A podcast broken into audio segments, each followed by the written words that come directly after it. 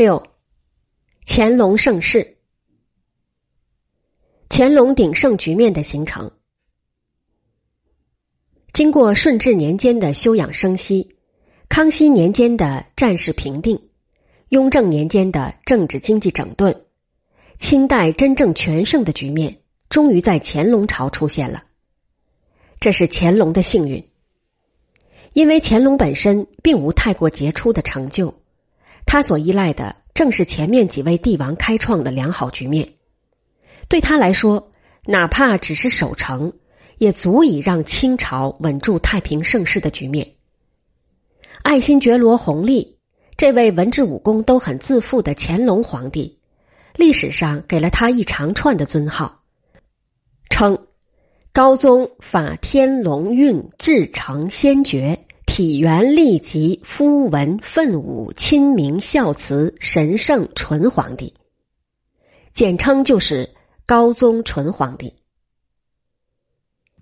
乾隆长得龙准其身，读书能过目成诵，而且勤于骑射，武功也不错。自小受爷爷康熙的厚爱，长大后更受雍正的信任。乾隆二十五岁登基，年富力强。针对边疆局势的不稳定，推动了一系列勘乱治平工作，居然颇为成功，使他十分自负。到乾隆五十七年（一七九二年），乾隆把自己的战功归结为十大件，并赋诗自我惊夸这十功：平准噶尔为二，定回部为一，打金川为二，进台湾为一，降缅甸、安南各一。受库尔喀降二次。八十二岁的乾隆在乾隆五十七年十月初三亲自撰写了《十全记》，记述他一生的十全武功。从中国历史的发展过程来说，乾隆朝也是多民族国家又一个统一稳固的重要时期。许多人认为，乾隆在位的六十年，政治比较清明，社会比较稳定，经济十分繁荣。文化更是昌盛，这种盛世的局面，清代人都深表认可。清代文人沈复以写作小品文《浮生六记》出名，他就说过：“余生乾隆癸未冬十一月有二日。”乾隆二十八年（一七六三年），正值太平盛世。后来到中国的朝鲜使者对这个王朝的繁盛十分厌赏。今生平百余年，四境无金戈战斗之声，桑麻宛然，鸡狗似达，休养生息，乃能如是。汉唐以来所未常有，一派生平景象，仿佛又是一个汉唐盛世。这时到中国来的外国使臣，一路之上看到的大多是繁华安逸的景象。譬如大运河边的苏州，由于被众多的河流包围，让外国人感觉十分像意大利的水上名城威尼斯。有人这样记载道：“苏州府是一个面积非常大、人口非常多的城市，城内房子大部分建筑和装饰的很好，这里的民众大多数穿丝质衣服，样子显得非常愉快，整个城市呈现出一派繁荣气象。”据说这里人对把首都迁至北京，至今还有意见。过去距离苏州府很近的南京是全国首都。中国的统治者把首都由这块无论从哪方面讲都是得天独厚，并又经过巧妙加工改良的地方，迁到鞑靼区边沿的北直隶，完全是从强烈的政治角度考虑决定的。苏州府一向被认为是中国的天堂。当地人有一句很流行的话，叫做“上有天堂，下有苏州府”。在这个国势殷盛、公司富足的时代，亲人都认为江南是整个帝国最为繁华的地带。有人对江南的奢华风习做过简括的描画，称“家家孝近身之事，人人修命妇之容”。到乾隆时期，江浙殷富之家极多。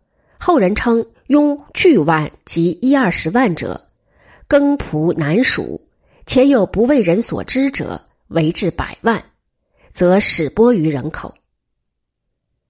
百姓生活中奢靡化的倾向也较为普遍，特别是在江南，那里的百姓在生活上的许多追求有引领全国潮流的作用。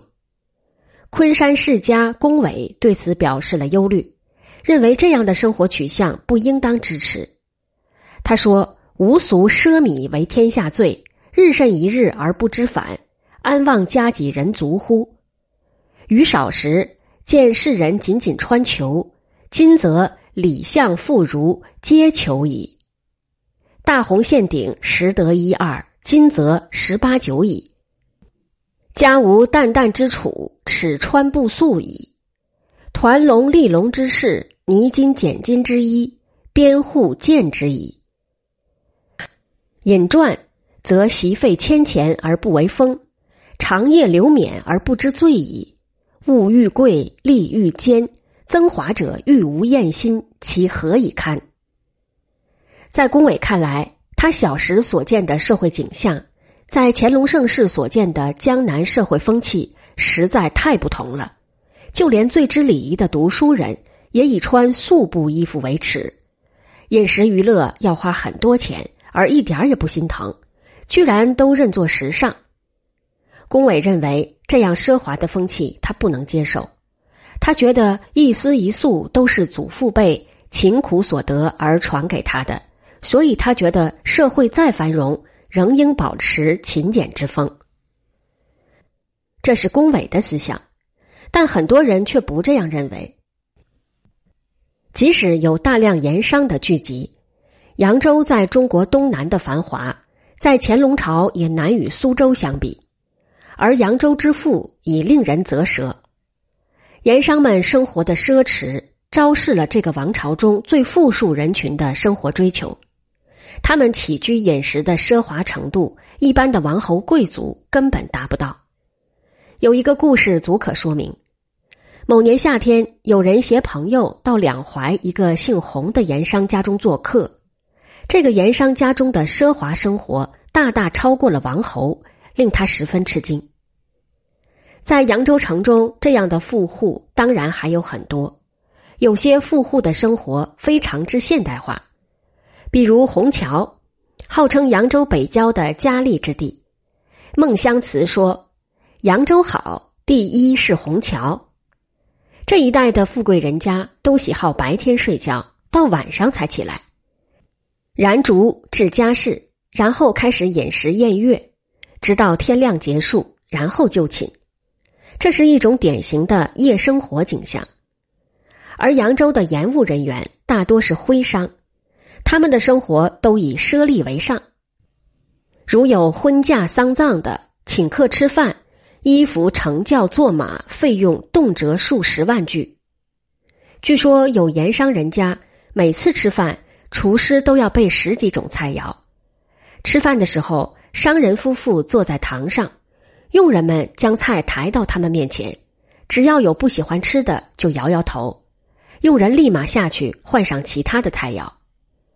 有的人家喜欢养马，多达数百匹，每匹马每天的费用达数十两白银。早上从扬州城内牵出去，傍晚从城外牵回来，十分壮观。街道上旁观的人都看呆了。有的人家喜欢种兰花，从家门口到卧室全部摆上兰花。有的人用木头雕成裸体女人，里面安上机关，自己会行走。有时就放在餐厅里，常常会让客人们吓一跳。为了攀比奢华，有的人家就用上万两白银买了金箔，抬到金山塔上，迎风一扫，顷刻之间，上万两银子就随风而去。还有人用三千两银子买了无数的苏州不倒翁，放在河流中，结果河水都被堵了起来。有的人更加怪异，喜欢极丑的形象，家中男女佣人都是丑八怪。如果自己长得比他们好看，就马上毁容，再涂上酱料到太阳底下去晒。有的人喜欢大尿壶，用铜打造，高达五六尺，晚上想方便时根本不需要走动。像这样争奇斗胜的事儿，扬州城里多的不得了。上述的社会风气和人生追求，早在康熙下江南时就被康熙批评过。市镇通衢，四绝充盈，其乡村之饶，人情之朴，不及北方，皆因粉饰奢华所致。这批评的背后，其实已表明了江南地区的繁华。与康熙相比，乾隆更加注重人生的享受，追求生活的精致。祖父辈留下的丰厚遗产，保证了他在位六十年的人生挥霍。乾隆颇有乃祖之风，分别在乾隆十六年（一七五一年）、二十六年、二十七年、三十年、四十五年、四十九年六次下江南。乾隆六次南巡经过的省份主要有直隶省、河北、山东省、江南省、今安徽、江苏。浙江省所经停的行宫所在地有直隶省的涿州、紫泉、赵北口等，山东省的德州、燕子祠、灵岩寺等，江南省的顺河集、天宁寺、苏州府、江宁府等，浙江省的杭州府、西湖等，都由各地方官临时建造，十分华美。其中比较出名的城市就有镇江、扬州、苏州、杭州等。推动扬州这类城市进一步繁华的一大原因，恐怕是乾隆的多次南巡。为了迎接乾隆的到来，各地方官都是绞尽脑汁，除了饮食起居要伺候好之外，还要让乾隆玩的高兴、看得顺心。譬如在第五次南巡时，乾隆的御舟将要抵达镇江，离城大约还有十余里。乾隆忽然看到岸上放着一只硕大无比的桃子，颜色红艳可爱。等豫州临近时，忽然烟火大发，火焰四射，蛇彻霞腾，炫人耳目。顷刻之间，桃子虚然开裂，桃内居然是个戏台，上面有数百人正在演寿山福海新戏，实在新奇。为了营造这样的奇异情景。各地方的官绅们各展技能，争奇斗异，谁也不甘落后，谁都想博得乾隆的赞誉，好有机会升官发财。乾隆的表现也很不错，初次南巡时就下令免去江苏、安徽、浙江等地的拨赋，减免犯人的罪行，大力赈济各地出现的饥荒，这让各地百姓着实高兴了一阵子。苏州监生徐阳。家住吴县城内的专诸巷，在乾隆十六年（一七五一年）进献画册给初次南巡的乾隆后，得到乾隆的欢心，后被擢升至内阁中书。乾隆二十四年，徐阳觉得这时政治昌明，社会富足，人口众多，远超三代，就画了一幅盛世滋生图，俗称《姑苏繁华图》。描绘的是乾隆时期苏州的人物风情，笔调细腻，内容多为写实，似乎有续宋人张择端《清明上河图》之意。通过徐阳的描绘，我们仿佛看到了乾隆朝苏州府的各种繁盛之况，商贾浮凑，百货骈集，中外贸易兴盛，堪称财富渊薮。清人沈玉早就说过。东南财富，姑苏最重；东南水利，姑苏最要；东南人士，姑苏最盛。到乾隆时，当地人对苏州地方的繁华自豪的不得了，说：“四方万里，海外异域珍奇怪伟，稀世难得之宝，往不避及，成宇宙间一大都会也。”扬州是乾隆多次到过的地方。地方官府特地为乾隆的到来修了很好的御道，分水陆两道，造了不少歌功颂德的建筑。乾隆的行宫在扬州时就有四处：一在金山，一在焦山，一在天宁寺，一在高明寺。前面两个现在都属于镇江。这些都让乾隆十分高兴。乾隆御制诗云。家案排当时宴闹，殷勤难却众承担。却从耕织图前过，衣食攸关未喜看。可以反映当时乾隆的心情。除社会经济的昌盛外，乾隆引以为自傲的是他倡导的文化盛典。在康熙、雍正时代，这样的盛典较多，如编纂古今图书集成一万卷、《全唐诗》九百卷，以及《康熙字典》《诸子全书》。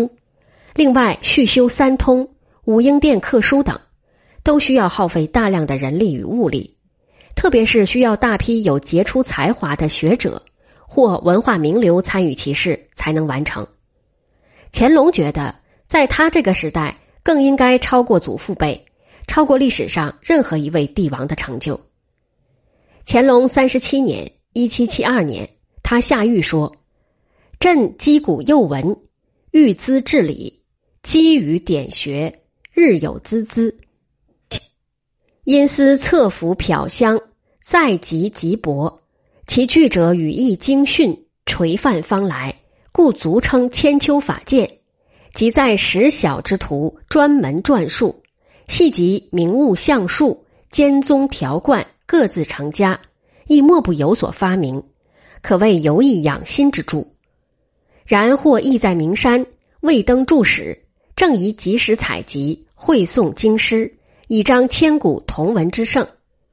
其令直省督府学政加以构访，量为给价，加藏抄本，录附呈送，数己藏在石渠，用朱以览。四库七略一朝美备，趁朕一言。于是安徽学政朱云上奏说，永乐大典收有很多古书，请求开局纂辑，重新整理古籍。次年即下诏设立四库全书馆。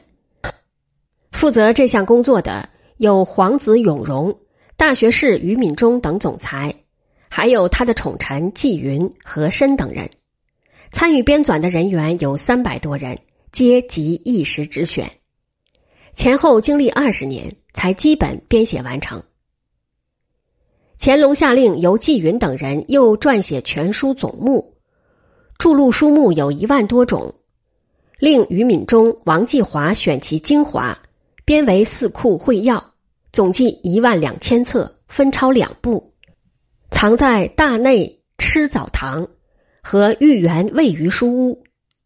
另外，从永乐大典中编辑了三百八十五种书，由武英殿以巨珍版的形式向社会印行。宋元时代的许多精美课本，大多藏在内府之中。后人所谓“经籍继盛，学术思昌，文治之隆”，汉唐以来所谓歹也。四库全书的编修，使全国各地收藏的书籍。基本都集中到北京的四库全书馆，由那些馆臣们校订评估，并分别撰写提要，放在书的前面，使读者能够对每部书的情况一目了然。四库全书是中国传统时代最大的一部丛书，分经史子集四大类，共收有书籍三千五百零三部，共计七万九千三百三十卷，存目书。六千八百一十九部，共计九万四千零四十三卷。这部巨书的编纂是在乾隆的直接领导之下进行的，但是在修书过程中对图书进行了删节、篡改，甚至是销毁，所以对文化遗产也是一场浩劫。根据韩荫虎等编纂的《明代蒙古汉籍史料汇编》，清政府以文字狱为契机。对明代甚至更早时代的历史资料中有关蒙古女真的情况做了大量的删改，甚至销毁。被禁毁的史料以明或皇明打头的为最多，如《明兵略纂文》《明初开国群雄事略》《明代圣政》《明纪南略》《明直方地图》《皇明志书》《明宗孝义》等等。除禁毁书籍外，清政府还清除了不少明代档案。据统计，目前明代档案只有三千余件，基本是天启、崇祯两朝的兵部档案。其他还有少量洪武、永乐、宣德、成化、正德、嘉靖、隆庆、万历、太昌朝的官方文书，其中有很多内容已被篡改。有人估计，至少有一千万份明代档案被全部销毁。倒是民间的一些野史笔记，如《江变纪略》，是清兵在江西的烧杀淫掠的内容；《扬州十日记》是扬州屠城残史等，得以幸存下来，实在很珍贵。至于一般的文献篡改，若对清政府的统治权威没有大碍，多数仅将涉及少数民族的忌讳用词进行改动而已。